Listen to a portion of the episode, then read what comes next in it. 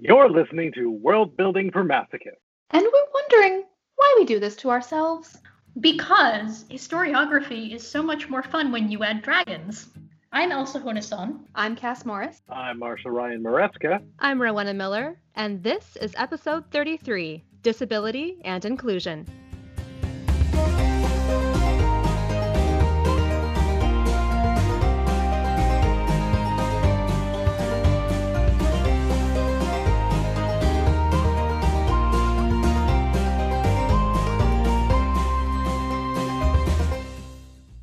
Welcome, friends. How are you all, everybody? We have a beautiful, wonderful, amazing episode here for you today with an incredible guest star. Elsa, do you want to introduce yourself?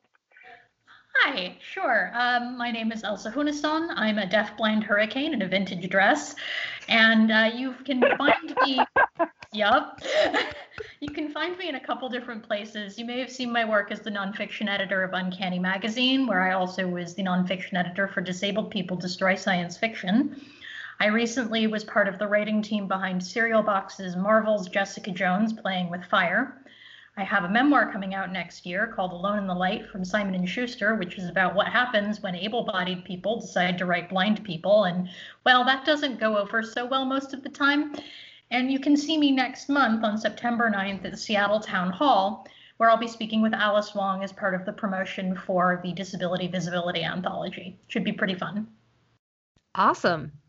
Those all sound amazing. So if you don't already follow Elsa on Twitter, you should follow her because um, it's it's an awesome feed. I always enjoy what you have to say, um, especially when it's um, research of old vaudeville and um, and other acts that you had up the other day that was hilarious.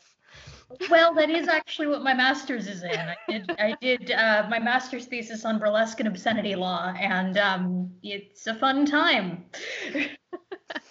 so we'll have to have Elsa back for um, for an episode on like on burlesque and, on burlesque and obscenity. and obscenity and putting kittens places. And anyway, um, so we should launch into our episode. that was open ended. Sorry, listeners, I lost it there. it's just it's gone. I lost it. Okay. Control is I'm lost. fine. Away without us. Might be a record. So, No, we're talking. so if Where we're are gonna we going talk- if we're going to talk um, disability and inclusion in fantasy, I feel like a place to start is maybe acknowledging that fantasy has long had a bit of a problem in this area. Maybe a little understatement there, but are, are there any tropes or things that crop up in fantasy again and again that just really drive you up a wall when it Um, comes to disability? You know, it's it's there's this really broad one wherein um so you can't see me because this is a podcast, but I have occluded an occluded cataract. And what that means is that my right eye is completely covered over by a cataract and it's mostly white and aqua, and I don't really have a pupil there either. Now, if you're in a fantasy book or a movie or a TV show and you have eyes like mine, you're evil. Just straight up, you're evil. Or you're dead. Or you can see the future, or you can see ghosts. But like granted or like, all the you know, above.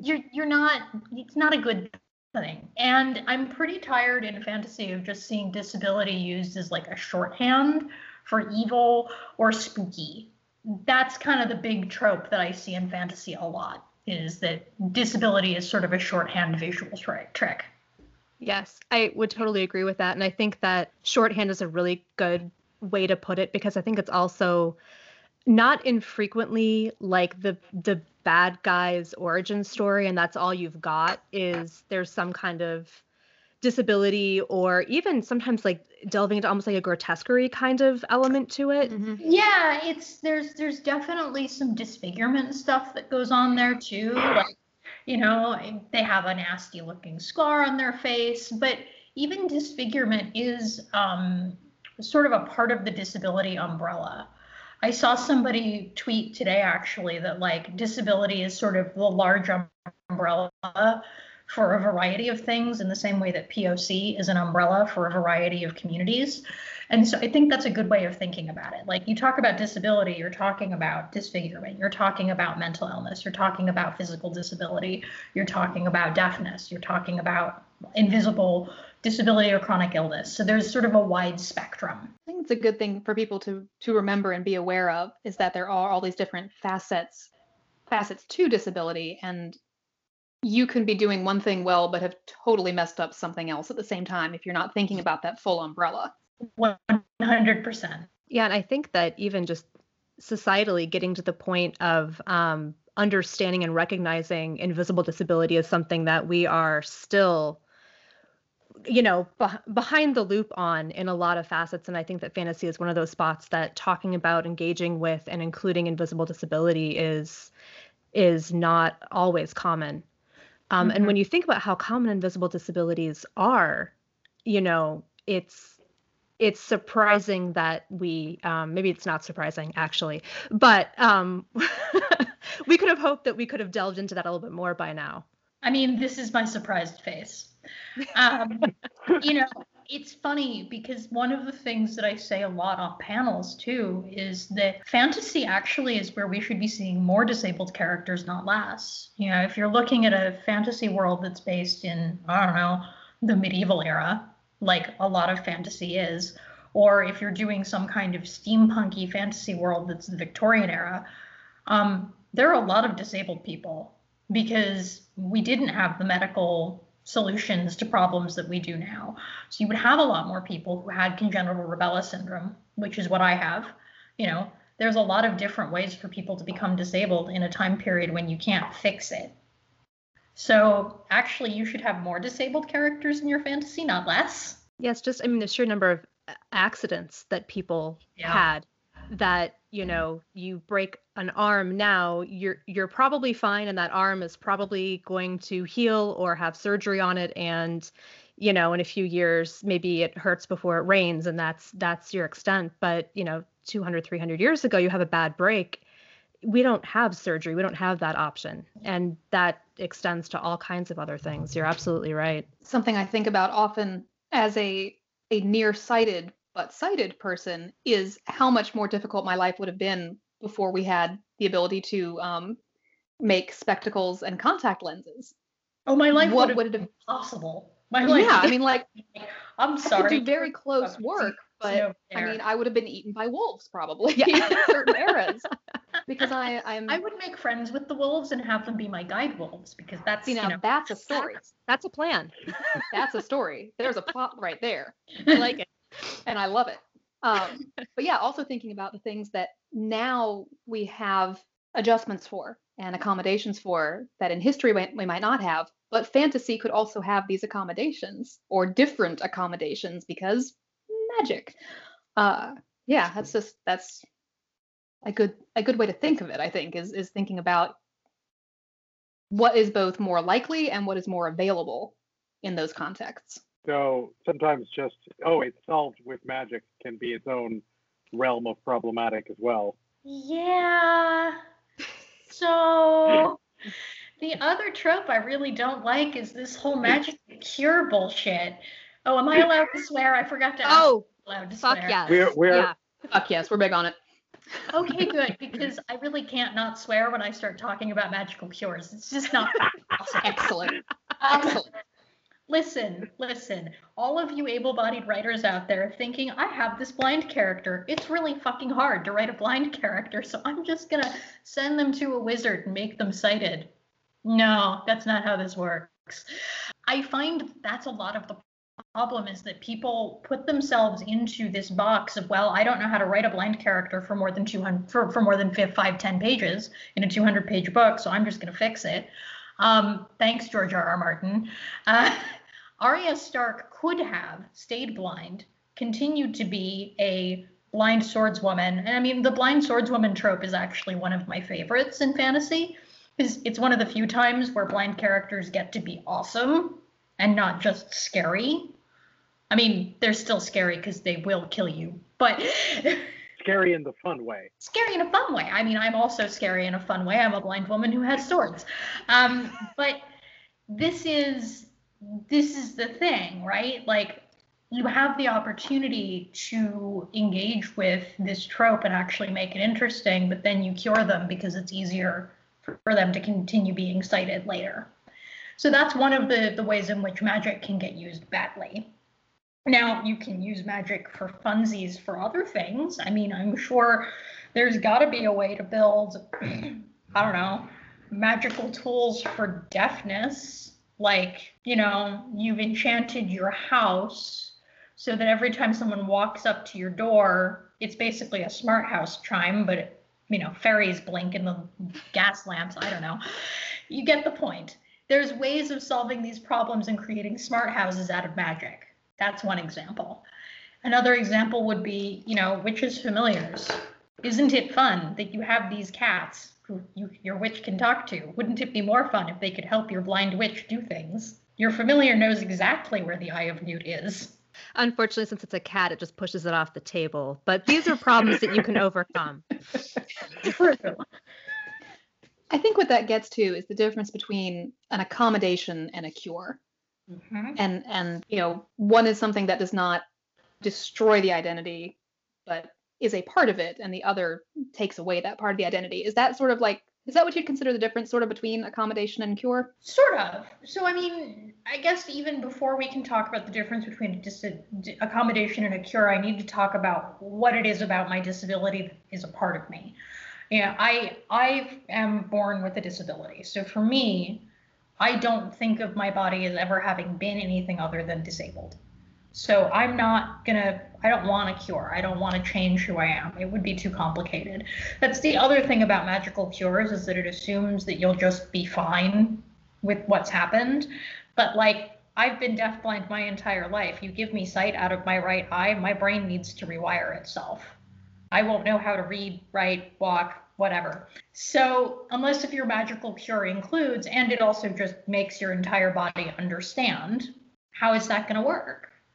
Um, but I mean, even in Harry Potter, you know, the magical cure for things like, I don't know, broken bone, you take Skele-Gro, that's painful. It takes time.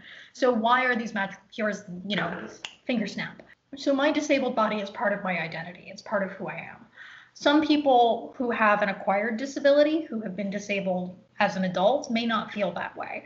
That might be a different conversation. But for me, it's a part of my body.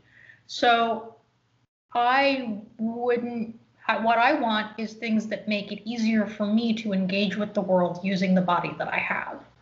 It's why I have a guide dog or a white cane instead of just getting LASIK, because it's a part of my body. And I do consider my white cane a part of my body. That is an extension of who I am. I do consider my guide dog, I mean, he's not really an extension of my body, but he's more like just an assist. You know, again, going back to the idea of a familiar, it's an extremely helpful creature. So I think an accommodation is something that helps you adapt to the world without taking without forcing you to conform to the world. Does that make sense? Absolutely, it does. That's, yes.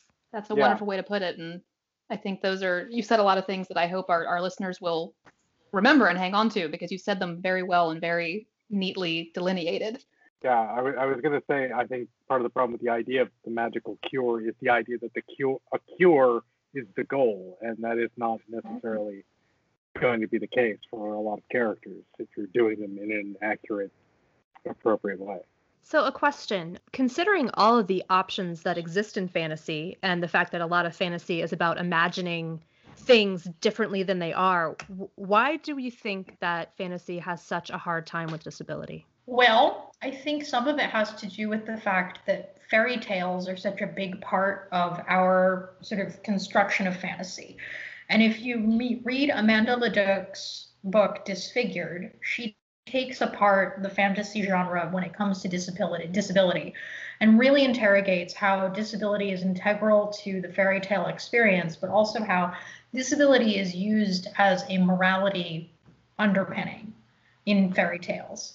So we go back to this idea of like evil, disab- disability as you know shorthand for evil in fantasy. I think that's part of where that comes from. Is that you know you're being we've had all of these morality tales sort of shown that say, oh hey, you look at this person, they're evil, you know it. I think that's some of where it comes from. And I also think it's just that we have these perceptions of the old times not having disabled people in them. Now, that means that urban fantasy has no excuse and needs to get the fuck over itself. But this is this is kind of where I think it comes from, at least in terms of the medieval or even 19th century fantasy, where I think people are thinking, oh, well, if you were disabled in the 1500s, you'd just be dead, which is wrong. But also, I see why they get there because history is terrible. this is accurate. That's true. You know, I feel like there's also so much um, you know, in in a genre that prides itself on imagination, so much lack of imagination in terms of different stories and how would different people embody those same stories. So when you have tropes like you know the swordsman or you know the army or the ranger and this is the, the story that you're telling and they are doing something that's very physical and a lot of fantasy is very physical mm-hmm. and suddenly you introduce the concept of disability it's like there's this block of well how would that how that's just not realistic. When you even have people saying, well, it's not even realistic for a woman to be a warrior because they're smaller than men, so that doesn't work. It's like there's this block of of have a little imagination. People are, you know, we have our flaws, but ingenuity is something that we tend to do pretty well at and people and- figure things out that would, you know, allow those stories to happen in in different ways. I, w- I was going to say, and it's fantasy, so just play with it. I mean, there was just a big blow up on Twitter last week of like the the battle wheelchair. We were like, oh no, that's unreal. Who cares? It's fun. Have fun. who, well, one, who cares? Sure, but another thing is, look, adaptability and ingenuity are disability survival tactics. Right. Like, look, I don't get around because I'm I don't get around because I don't have ways to hack my world. I get around because I'm smart enough and I've had to spend some time figuring out how to navigate the world. All disabled people have to do this. Look, combat wheelchair absolutely going to happen. You know why? Because there are people who are wheelchair users who fence better than I do, and I'm a pretty good fencer. But I highly recommend googling that on YouTube because it's fierce. Um, the thing is, like, disabled people have to figure out how to navigate the world because the world is built by able bodied people who haven't thought about what it's like to get around with a disability. Most able bodied people I meet who are just random strangers, not people who know me on like even an internet level, but total strangers be like, oh my God, I can't imagine living like you do. How do you do it? It's like, well, very carefully and with a lot of spite. Uh, but I, you know, I've figured things out. I don't have depth perception. So when I'm going down a flight of stairs, one of the things I do is I look to see where the shadows are. Because the shadows are always slightly off of the steps. I can usually kind of navigate my way down by figuring out where they are. Also, I like banisters a lot. Those are useful. If I can find an elevator, that's slightly better, but that's not always the case. Um, you know, you figure out tricks, you figure out ways to do things, and you can see that in memoirs by disabled people. I mean, read Helen Keller's memoir. It's incredible, really developing her language because, she, and so she has to like tell her family what she needs by using home signs. Every disabled kid has home sign. This isn't uncommon people adapt. It's what we do. So we've kind of like crapped on fantasy, um, but I'm curious if there are any books that you feel do disability well, um, especially Elsa, but anyone else who has thoughts on books that have have actually done a good job incorporating that. So it's mo- it's ur- urban fantasy, but Mishell Baker's Borderline and the subsequent books in that series are really great because they do meld fantasy and disability really, really well. Um, Seanan McGuire's books also have done a really great job of that. Uh, I think probably my favorite example in her books is definitely the mermaid in a wheelchair sequence. There's an entire chase scene in one of the Toby Daye books involving a mermaid using a wheelchair. It's great. So those are definitely examples. It is funny, you know, Game of Thrones, as much as I am giving it crap, like there are a lot of disabled characters in Game of Thrones, and there are disabled pe- people in those books that are actually in power. So while I have major problems with a lot of it, I also am like, yeah, and there's also like Aemon Targaryen, who's an actual blind character who's doing just fine. Tyrion Lannister is a, disabled person who faces ableism from his family. And we actually see it in the books. I so like there are things that I think he gets right too. Aemon Targaryen is one I really love because even though we don't get his point of view within the books, we see Sam, who is working with him and who sort of realizes how Aemon has structured his life to account for his blindness. And and Sam does what he can to help. He starts figuring out because he's a bright character. He starts figuring out I can I can help this. I need to not do this thing that gets in his way. I need to not interrupt the things he's doing that are working just fine. Um, so it's an interesting perspective that Martin gives us, sort of in that in that dynamic with with Aemon. Sam is Aemon Targaryen's para. Like that's he's he's his it's his SSP. Like and there's moments in the TV show too where like at toward the end of the show we actually see Bran has a page who's wheeling him around. Like these things exist in that world building and I do like that a lot. Yeah, Bran's wheelchair and then the the specialized saddles I also thought were really neat for both oh, Tyrion yeah. and Bran. The design, like, and he, Martin doesn't have to tell us a lot about the design.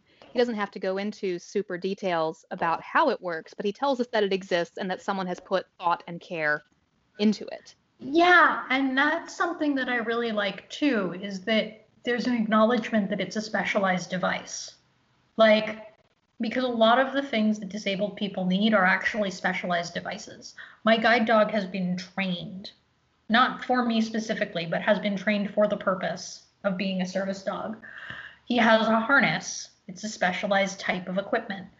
If you get a wheelchair, you're not buying a wheelchair off the rack, you're buying a wheelchair that is fitted to you. You may need a different cushion from someone else. A white cane is sized to you. But actually a really important one for those of you writing blind characters, by the way. Um, a white cane is supposed to come up to your shoulder.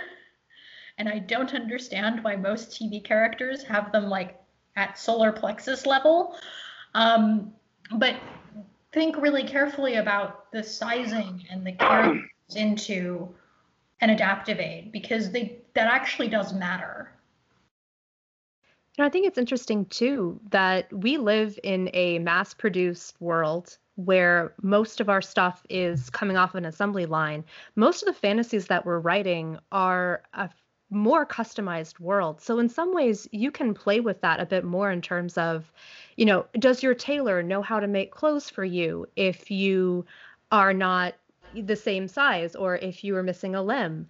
Um, you know, does your saddler know how to make um, a saddle for someone who is disabled. And I think that you know you can kind of engage with that and play with it and in some ways a fantasy world can end up being more accommodating because you have these skills built into it in ways that our world does not have skills built it, built into it in the same way it's funny in season one of outlander they actually do have a tailor scene like that too because the laird in season one when they're at you know castle leoch he's disabled and he like yells at the tailor because the tailor's like i'm going to make sure that we can cover your legs and make it so no one knows you're disabled and he gets very cranky. And it's like yes this is this is what it should be. Like leave him alone. So i feel like you know that kind of touches on another question i had which is I think that we could define how the Western world thinks about and looks at disability and defines disability and defines what that means within our culture and world. Does a fantasy world have to be the same? And in what ways can a fantasy world understand disability differently? So there's two theories of disability that kind of talk about modeling structures. Yes, we're about to jump into the hardcore disability theory part of this episode. Um, so there is the medical model, which is the idea that a disability is defined by what your diagnosis is, and therefore by the physical thing that has happened to you. So that would define me as someone with congenital rubella syndrome, and I'm deafblind, and I have a chronic pain condition based on the fact that I have scar tissue. Cool. So that's my body. That's what makes me disabled. Or you can look at it from the social model, which says that disability is why is what society makes it impossible for you to do. So in that case, I'm disabled not because of the things that have happened to my body, but because able-bodied people decided to not make it, you know, possible for a blind person to get around a city without a car. You think that one stair is not a problem and it's fine, and we can just lift you up out of your wheelchair and get you in the door that way. So you can start to think about your fantasy world building in terms of modeling. What does the society think disability means? Get even closer into some more theory. The modern perception of disability, as we identify it now, is only really from the Industrial Revolution because the industrial revolution is when we started looking at bodies and saying what can this body do on a factory line and can it do the exact same thing as the person next to it in order to follow this you know specific mode of production and mass production. You go before the industrial revolution and things are a little bit more squishy. So think about it in terms of what's happened in the world and how people might look at bodies. Because I don't think in uh, I don't know Austen punk setting where we don't have the industrial revolution where we don't have mass production that you know the eldest daughter in a Bennet style household who was blind would actually be as much of an issue. They would be like oh you can't do embroidery. Um, why don't you go outside and help with the chickens? Like why don't why don't we have you do something that doesn't involve you stabbing yourself repeatedly in the finger and bleeding on all of the nice pieces of clothing we're making? But i feel like things become more adaptable. And also they don't have the medical language to diagnose her in the same way. So they're probably just going to say okay there's some things you can't do. Sure. Now there are still going to be stigma because you know stigma exists.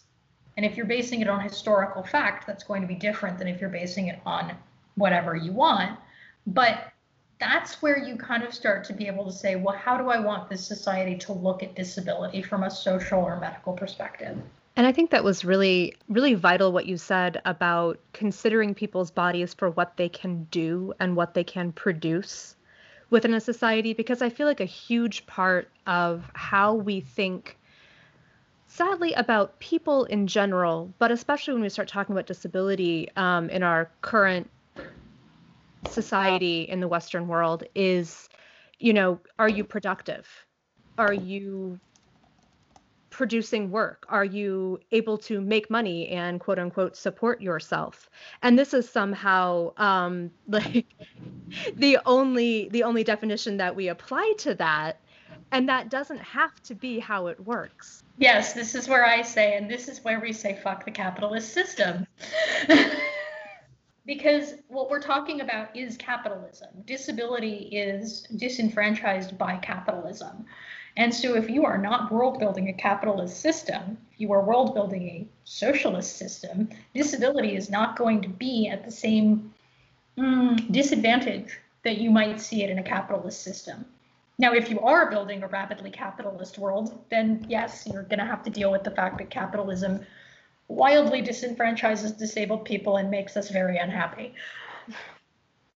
Especially industrialized capitalism rather than kind of the softer, older, um, I have one cow and I sell the milk, which isn't actually capitalism. And that always drives me nuts when you have that example. But um, we'll do another economics episode sometime where we delve into that more. I mean, and some disabled people were disenfranchised by serfdom. You know, if you if you can't pull in your share of the farm because you don't have a leg or an arm, you may not be treated very kindly by the lord of the manor. Or will your fellow serfs kind of pick up your slack and help you out? But right. that's the kind of stuff you have to think about or maybe the fact that you don't have an arm leads everyone to realize that oh you know what he's really good with the cows we'll have him do that because he's better at that than you know john and john can go work in the fields and hey we found a solution but yes the more industrialized you get the harder the solutions are to find because people become parts rather than individuals in a lot of ways i think that's probably a good segue into one of the other things we were going to think about which is how does the shape of society affect how disability is processed and either accommodated for or not? Does the size of the society matter? Does your tech level, you know, we talked a little bit about economics and tech level, um, but other things. How does your family unit affect how you may be able to accommodate for disability? How does your social safety net affect those things, um, depending on what you've built and how can you build a world that does create these spaces for disabled characters? So I always think it's interesting to look at disability specifically from a class structure level because that's where I think a lot of people really kind of miss opportunities. Um, I see a lot of fantasy assuming that all disabled people are poor, which, to be fair, disability is something that will impoverish you if you live in a capitalist system where you have to pay for insurance and medical things. And if you live in the United States like I do, you really don't like it because insurance gets more expensive the longer that you, you know, have a disability. Um, hashtag vote in November. Uh, so basically, I think we miss out on opportunities when we don't put disabled people into higher class systems in fantasy. There are, I have not seen a princess who's blind or deaf.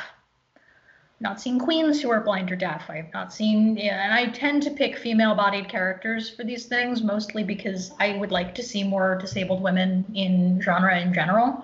We have seen disabled men in in secondary world settings. Miles Vorkosigan, I mean, that's science, it's space opera, but Miles Vorkosigan is, you know, he's a well-born disabled man.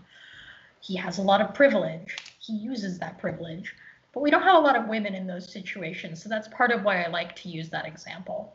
Um, what happens when you are blind and you also have class privilege? Are you able to access things like the best healers in your country? Are you able to access protection?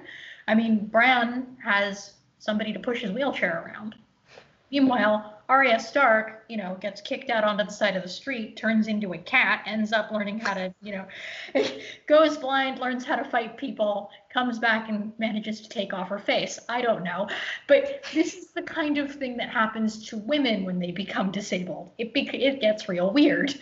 So I think when we add class structure, we actually get some interesting opportunities. Tyrion Lannister is disabled, but he also has power. He still faces ableism. He just experiences ableism differently. So I think you have the opportunity to kind of poke at what ableism looks like a little bit more when you stop subjugating disabled characters and you start giving them a little bit of agency. Actually, you should give them a lot of agency. But I think that's I think that's where you actually start getting more in, interesting choices. I liked too, Cass, how you mentioned family structures um, or um, small community stru- structures maybe feeds into that too, because um, I don't talk this a lot. I, I, have chronic pain. And I feel like a huge thing um, that makes space for me is just having space and having time. And like mm-hmm. if I'm having a bad day, if I'm having a flare, like I need to go lay down. That's that's what I need. So do I have a family or small community structure that can pick up my slack a little bit. And I can certainly, on days I'm having a good day, I can pick up your slack all day long. That's fine. But if I'm having a bad day, do I have a family structure that is there to, you know, provide some backup? Or am I living in a 1950s nuclear household with a husband who's at work all day and two and a half kids? That I mean, becomes a lot harder than if I'm living in a small community structure with other women who are able to, you know, yeah, I'll watch your kids, go lay down, or, you know, a husband who's also at home, or we're working together and he can say, I got this today, or a wife who's saying, I've got this today, or however that works out. I'll give you a real life example because I can. I mean, I'm I'm a deafblind woman who recently got divorced.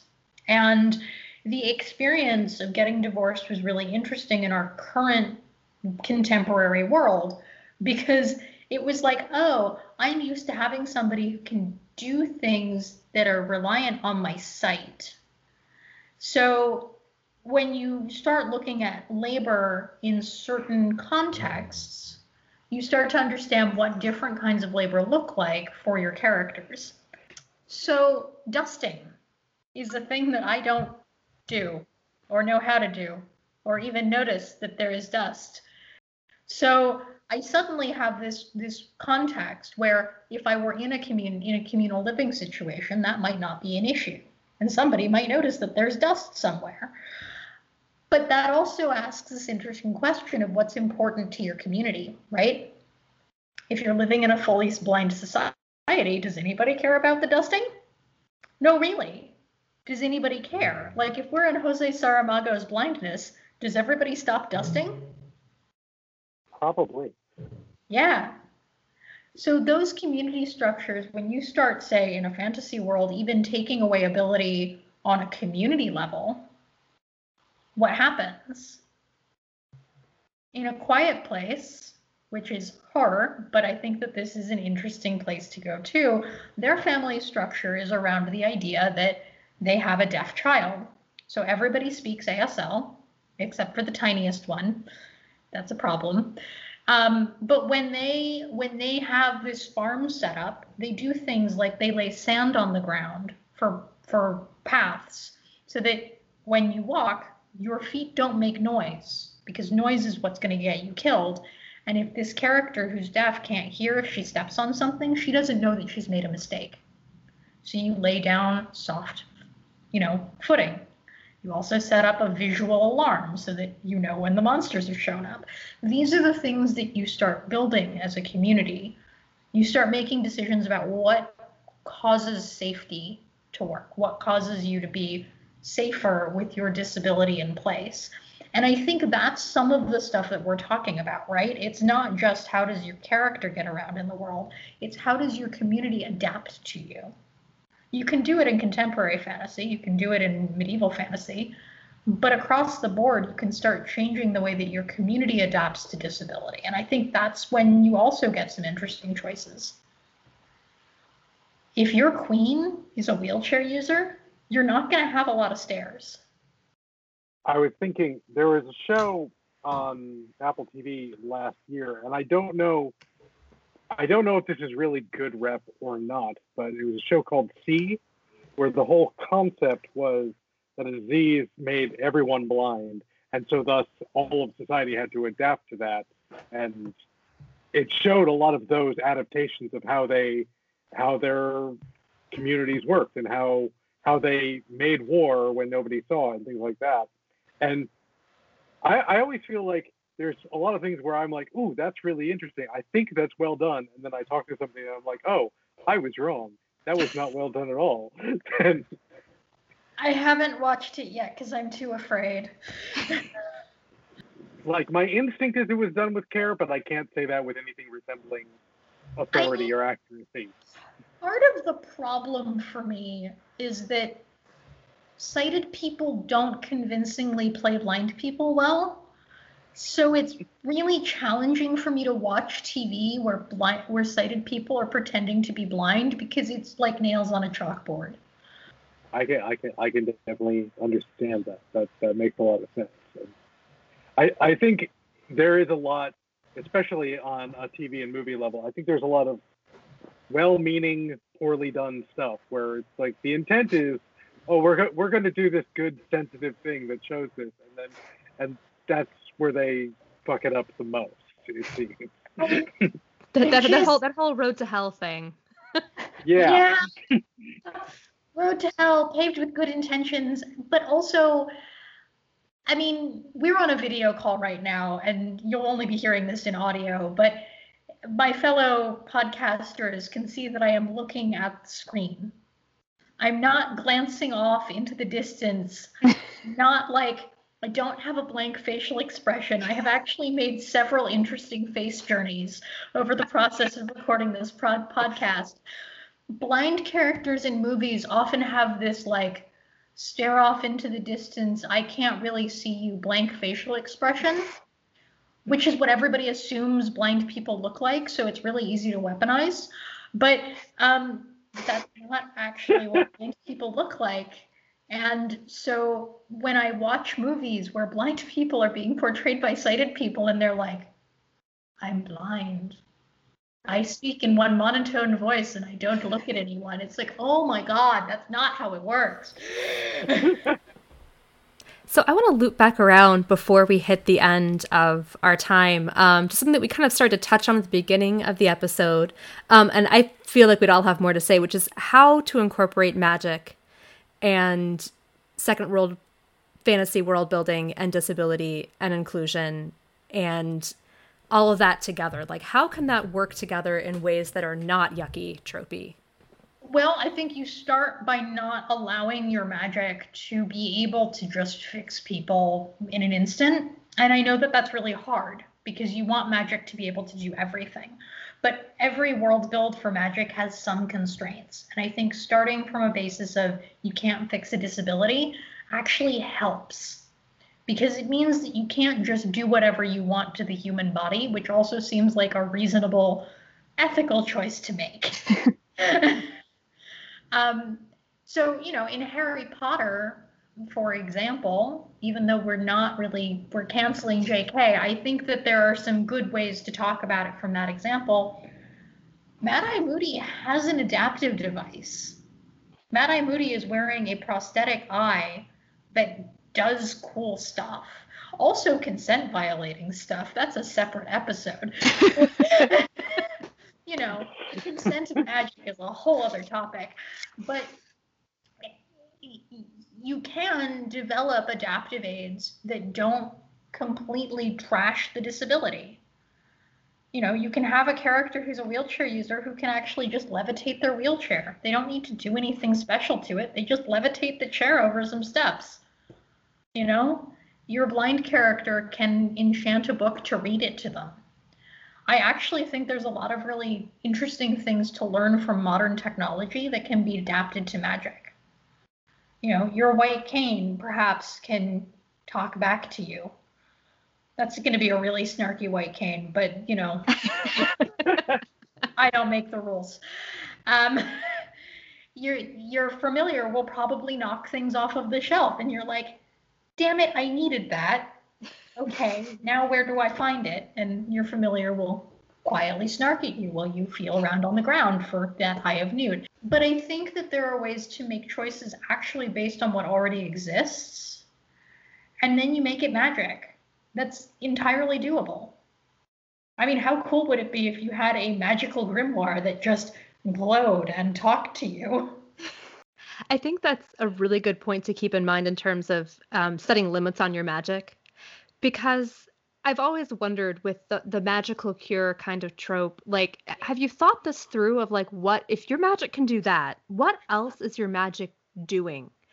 And do you have to have the consent of the person who it's being done to to do it? And and have you dealt with all the icky stuff that that could be applied to in in a world like I don't I don't think we thought this through all the way. Is there some really icky implications if you can just make someone sighted? Like you can also make like you can warp their eyeballs. Like there's a lot of horrible things that you can do to people with that magic. I'm just also thinking in terms of are you thinking through all the consequences of what like curing one person could do? Like does that mean like I, I often think about things where they use magic to like solve one problem in one place and then ignore it everywhere else. Mm-hmm. And and that's that seems very problematic also. But, I mean, I have a question. What happens if we make me not deafblind? I have some real concerns about what happens if I'm allowed to drive a car, for example. who who can I harass if I have a car? For those of you who don't know me, I'm relatively well known in the science fiction community for terrorizing people when they make bad decisions when it comes to disability representation. And if I had access to a car, I would probably you could just drive over there. the Elsa road trip across the country just to just to test Coast- people. Listen, Coast to coast. That'd be a great reality show. I'd watch that. Yep. Watch the heck out of that. And now everyone's like, so when the pandemic is over, I'm going to volunteer to drive Elsa around the country. Rent an RV and Yes. We're down. Yeah, Knock on people's doors. Hi, I'm here to tell you what you did wrong. I'm here to give you the good word about how to not be an ableist fuckwit. We have pamphlets. Um, and I broke the podcast again. Zach, it happens occasionally. It was something I was thinking about while you were talking. Is is the opportunity to have magic that creates a space that is responsive to the character. So like, depending on how powerful you wanted that to be, like is there a magical library that sort of senses when someone comes in with some kind of disability and adjusts itself accordingly like oh these stairs are now a ramp and now there are handrails or i'm going to light up things that you need or yeah like there's just there's if, All if the there shelves go mag- lower. yeah yeah all the shelves Or- sort of shift down and Another responsive magic thing. This is one of the things that I always wished would have happened in the Golden Compass book. Like I wish Philip Pullman had done this. What if a blind person had their had their daemon turn into a service dog? Like what if when they went to puberty, their de- their daemon was like, "Oh, I guess I need to be your guide dog now or your guide panther. That would be so much cooler." Or like that kind of a thing because in the TV show there was actually somebody who had a German shepherd and it was clearly like their police dog. And I mean I was like I don't like how, you know, carceral this is, but man, wouldn't it be cool if this were actually a useful service animal instead of a police dog?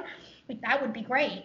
So that's the kind of stuff that you have the opportunity to do. If you have a spirit a spirit animal or a demon or a Patronus that's like attached to you and you have a disabled body, why isn't it adapting to your disabled body? that even goes back to you know to mythology and odin and his ravens who go out and see for him And wolves. and wolves and yes and they come back and they tell him what they've seen so he can even you know he's yeah it's all kinds of possibilities that you can play with or you know, um, you know, oh, what's I need help now. Luke of this is is Luke the one with the silver hand? Who has the silver hand in Irish mythology? Mm. nuada Nuada, I mean- yeah. pronouncing correctly but it's spelled nuada So, like, forges their own silver hand, like, and it's part of the mythology. There are a whole bunch of mythological gods who are also disabled. mm-hmm. Yeah, and so often we don't think of it as um, disability, but in many ways it is the way that there are limits on gods or ma- mythical creatures or things like that. Like you have like you have to you know the um there are a lot of Irish mythologies about like selkies and like water women as well, and it's like and if you touch them, that's that's too painful for them to bear, and so they have to just go back to the ocean. And it's like okay, you can kind of read that as a chronic pain disorder in some ways. Or, It's You kind know, of if you steal my but- skin, if you steal my skin and prevent me from being able to shift, like that skin is actually an adaptive aid. Right. Mm-hmm. Right.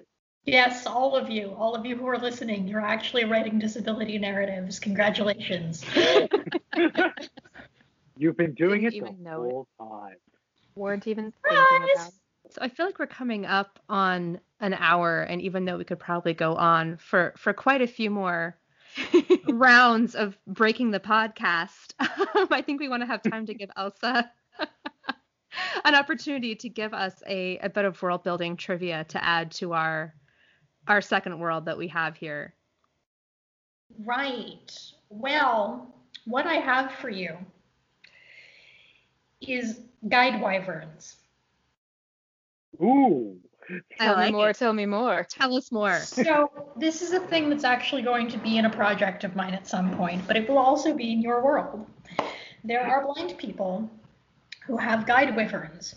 They are about the size of a Labrador.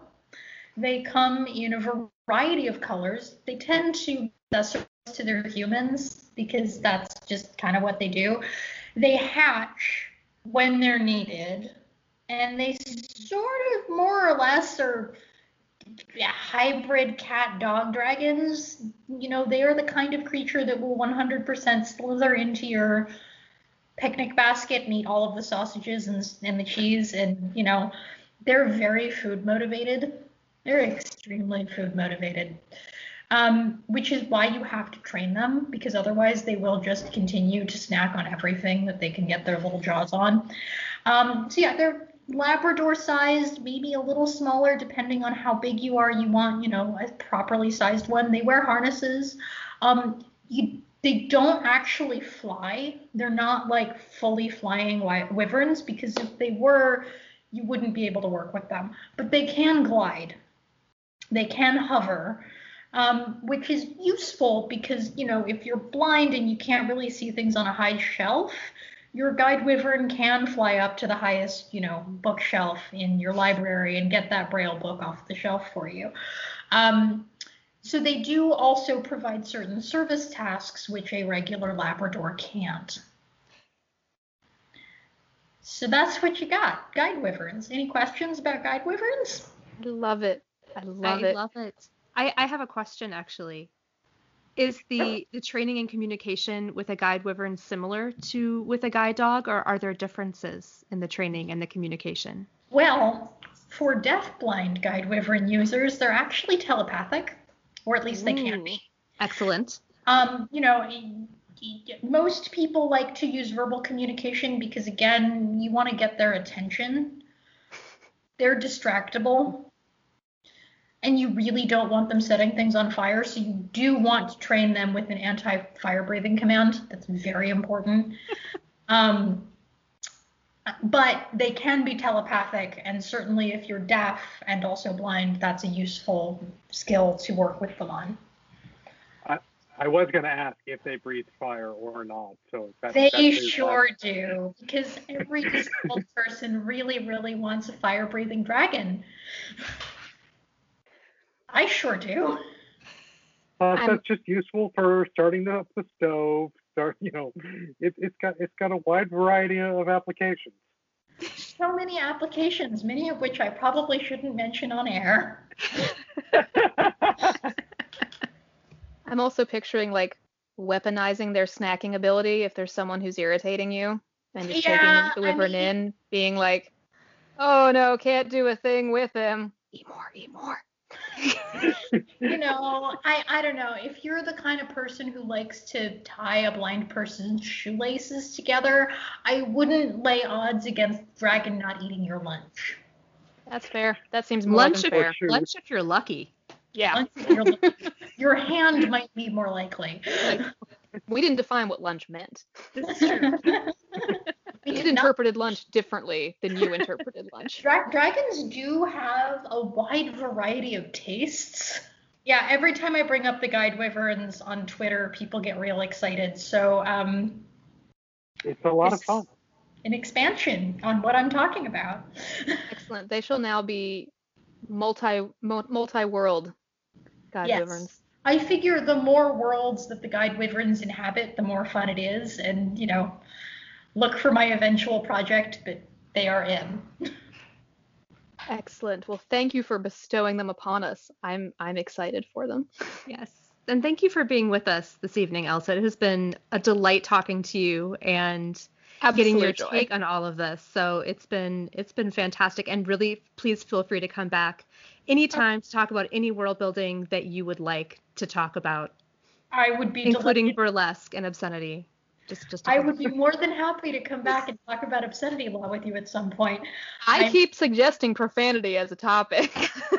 you want you want Fran Wilde for profanity. She does a really mm. great profanity in secondary worlds class, but I will come and talk to you about how obscenity laws get built because oh, it's fun. I still want that episode. we'll put it on the books for 2021. that sounds fantastic. Well, and on that note, I think that we will leave that teaser hanging in the air and um, and sign off for the evening. Thanks so much for having me. Thank you for coming.